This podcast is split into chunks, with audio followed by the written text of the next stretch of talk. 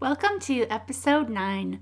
Today I am taking a not so fun experience that happened with my seven-year-old son and turning it into a life lesson for us moms so that we can avoid spending valuable time and energy on unrealistic expectations of what we should be doing or what we think we should be able to accomplish.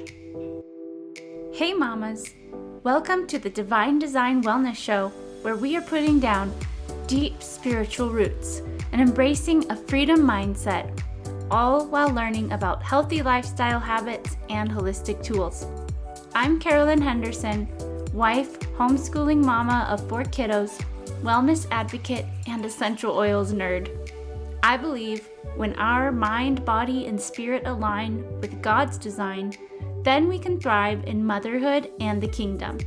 If you're ready to leave stress, overwhelm, and burnout behind so you can start focusing on your healing, it's time to get out of your head and into your heart so you can embrace your divine design and rediscover joy and freedom in your faith and motherhood. Grab that coffee and let's dive right in.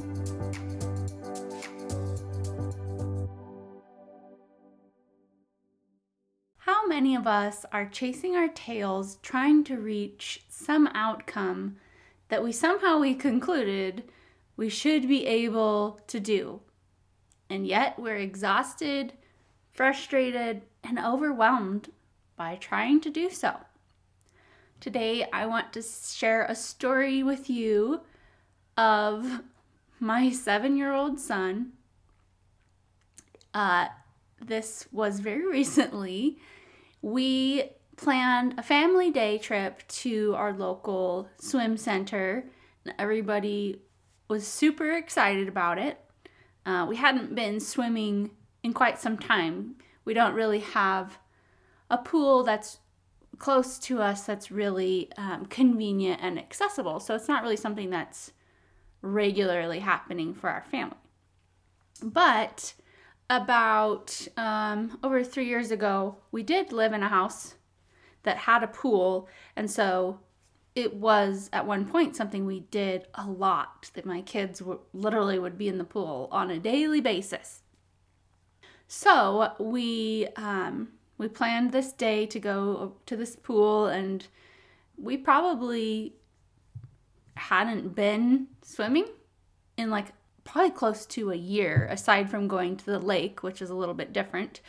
And so everybody was super happy, got all our stuff, went, and we got to the pool. And this pool had two sections. It had a kiddie pool that was probably a foot deep, the whole length of the pool, and lots of fun, uh, like fountains and things to play with. So it was like just a fun little pool for kids. And then on the other side is a full-size pool with an area for laps and a diving board. So one area is like twelve feet deep, and then the rest of it's around, uh, it goes from like three feet to five feet in that general area. So my son, he we got in the pool when we first got there, on the side that was three feet. And very quickly it became apparent that in his mind, he was perfectly capable of swimming on his own and didn't think he needed any help at first.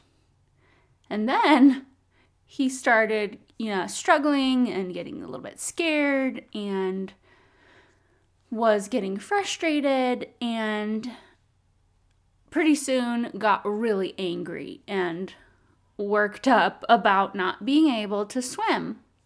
And I was trying to give him some direction and um, help him swim with just a little bit of support, and it just it really turned into a meltdown very quickly, because in his mind he thought he should be able to swim, he didn't need any help, and it just really spiraled out of control very quickly. And after this happened, well, let me just finish telling you. So he decided he wanted to go home. And we had been there for like half an hour. And he decided he was done. He wanted to go home. He didn't want to be there. It was, it was just not what he wanted to be doing anymore. And so I told him, you know, you don't get to, you don't get to decide that we're done, that we're going home. You don't have to swim. You, nobody's forcing you to swim or do anything, but we're not leaving just because you decided. And so he kind of went off and was upset and uh, kind of ruined his little self for a minute. But then my daughter, um, she was feeling bad for him and went and encouraged him to play in the kiddie area. And they ended up having an absolute blast for the rest of the time we were there. And then, of course, they didn't want to go home when it was time. So it It did turn out fine. They, they had a great time, and he ended up loving every minute of the rest of the time we were there. But when we went home, I was reflecting on this experience and just kind of what it was teaching me in thinking about why, why this happened, what went wrong. And so what I got from this experience was a few things. And I was asking myself, like, why did he get so worked up about not being able to successfully swim on his own? And so I started thinking about it, and I realized, well, he had previous experience swimming. Um, years before, when we lived in a home with a pool, he actually was able to swim with no floaties or anything. He could just jump in and swim and do his thing. And so I think that kind of set him up for thinking he should be able to do it by himself. And then, of course, you know, when your siblings are doing something with, and you see them not having any issues, you assume that you won't either. And I also think he might have been working up this picture in his mind before we got there that he was going to be really awesome at swimming and just be able to jump in and go. And then also I think he missed out um, on some things initially as a result of this hang up with what he was expecting to happen. So first I noticed, like, he really completely rejected any helpful instruction that um, I was trying to give him. He also completely missed out on the joy of just being at the pool and having a fun family day because he was so focused on the fact that he couldn't swim the way he thought he should be able to. And he also refused to consider that there might be any other possibilities available to him at the pool and to be able to have fun doing them because he was just so stuck on this one thing, being able to swim in the deeper area. Now, if he had come into the pool with an open mind about his abilities, wherever that was, and what experiences were possible, he really, he wouldn't have wasted so much time and energy feeling like a failure. He wouldn't have, um, he really wouldn't have missed out on the fun he could have had. He would have had a lot more fun, and he would have been able to get some more knowledge and experience in swimming to be able to come back in the future and do better. But because it, it became such an issue, he he really didn't, after that point, want any more instruction in swimming. He just uh, was over that. And so, yes, he did get to have fun and enjoyed the rest of the day in the kiddie pool, but he never actually got any better at swimming in the deeper water because of the bad experience that he had.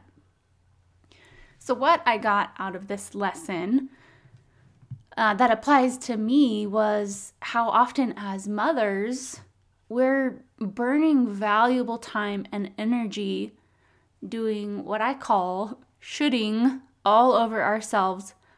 Pardon the crudeness, but I do feel like that expression uh, just really fits the things that we do to ourselves, trying to maintain a level of performance that we maybe had at one time and comparing ourselves to others around us and feeling like we should be doing life this way or that way, when in reality, we're not being honest about what capacity we actually have in our current season of life to keep up with our main priorities and still have some sanity left. So take it from my seven-year-old and ask yourself these questions when you feel yourself getting frustrated about something you think you should be able to do easily, or something that you think is totally doable and find yourself getting hung up on, and check where your perspective is at. Some questions you can ask yourself that I got from this lesson is, am I allowing my previous capabilities to keep me from having an open mind about my current experience? So whether that's physically, uh, mentally, or spiritually, we all have, you know, seasons in life where we were really doing well, really thriving in an area. And that can transfer to us thinking that that should be the same experience we have right now. And that's just not realistic.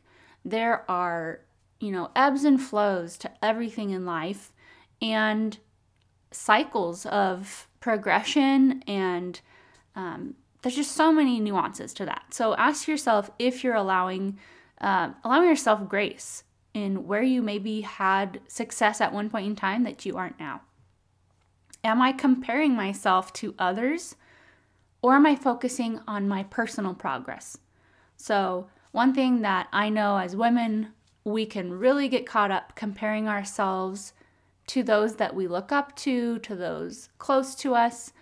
And I think it's great to have people that we really look up to and value their wisdom and input in our lives.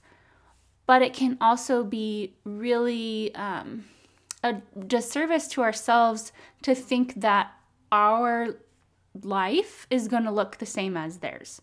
And so we just want to be careful that we're just focusing on how we can personally progress and not get caught up in perfection and comparing ourselves to others. And then the third question to ask is, am I holding on to an unrealistic or fantastical idea of my abilities? Um, It's funny how we can be like on one end of the spectrum or the other. We can be so hard on ourselves and think that we have no abilities, that we're just, you know, nothing, we're not enough, blah, blah, blah. Or I think sometimes we also get on the other end where we think we can do all these things and that we have all of these capabilities, Um, but we're not really realistic about how we can actually carry those out. So make sure you're being, being realistic with yourself. And then ask yourself, am I missing out on learning opportunities due to stubbornness or pride? Um, I know for myself, um, that can be a big hang up for me. Ask my husband in teaching me how to fly fish. I I definitely can be really stubborn and prideful about being taught and learning something, especially if it's something I already think I might know something about. That can really get in the way of me being able to learn something that will help me progress and get better and not be so frustrated and spinning my wheels. And then lastly, you can ask, what level of joy am I sacrificing in order to hold to, you know, any specific standards that I have for myself?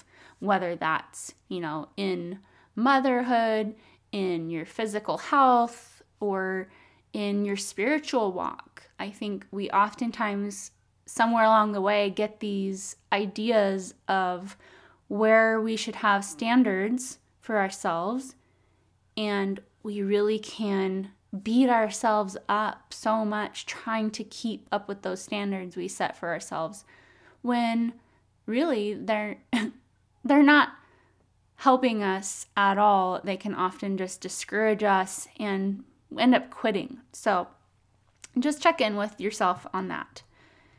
And also, what are some other possible alternative approaches that you can try to accomplish the same thing?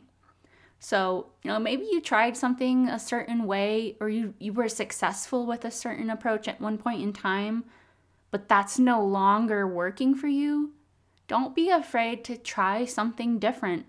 There's so many ways to do the same thing, and depending on where you're at in life, what, you know, what kind of things you're doing and what what season of life you're in, it might be better to take a different approach to accomplish the same thing. So as we wrap up, I just want to share one of my absolute favorite verses that constantly comes back to my mind, especially in light of mindset and perspective. And this is found in Second Timothy one, verse seven. For God has not given us a spirit of fearfulness, but one of power, love, and sound judgment. So whenever I'm struggling with thoughts or behaviors, I always try to ask myself, is this coming from a spirit of fear or of love? And we often can get caught up in the shoulds of life because we might have a fear that we're trying to escape. And maybe we often aren't even aware of it until we really sit down and, and be honest and ask ourselves, am I having this thought? Uh, am I holding myself to this expectation because of fear or because of an intentional uh, decision out of love? And so um, that can really help to shift your perspective and have an open heart about what God can do through you powerfully. And it allows us to really enjoy freedom through that sound judgment. And we can intentionally move forward with peace, knowing that, you know, we took the time to break down those fears and instead choose to love, walk in love and in the spirit. And I really think that allows us to, to experience a deeper connection, not only with God, but with our family and ourselves. Hey friend, thank you for joining me today. If you resonated with the message of today's show and know it would bless another mama's heart, share the podcast directly with them or screenshot this episode and share it in your Instagram stories and tag me at Divine Design Wellness so I can thank you. If you're loving the show and finding value, please follow me and leave me a review over on Apple Podcasts. Would you like even more content? Join me over on our free Facebook group listed in the show notes below. Until next time.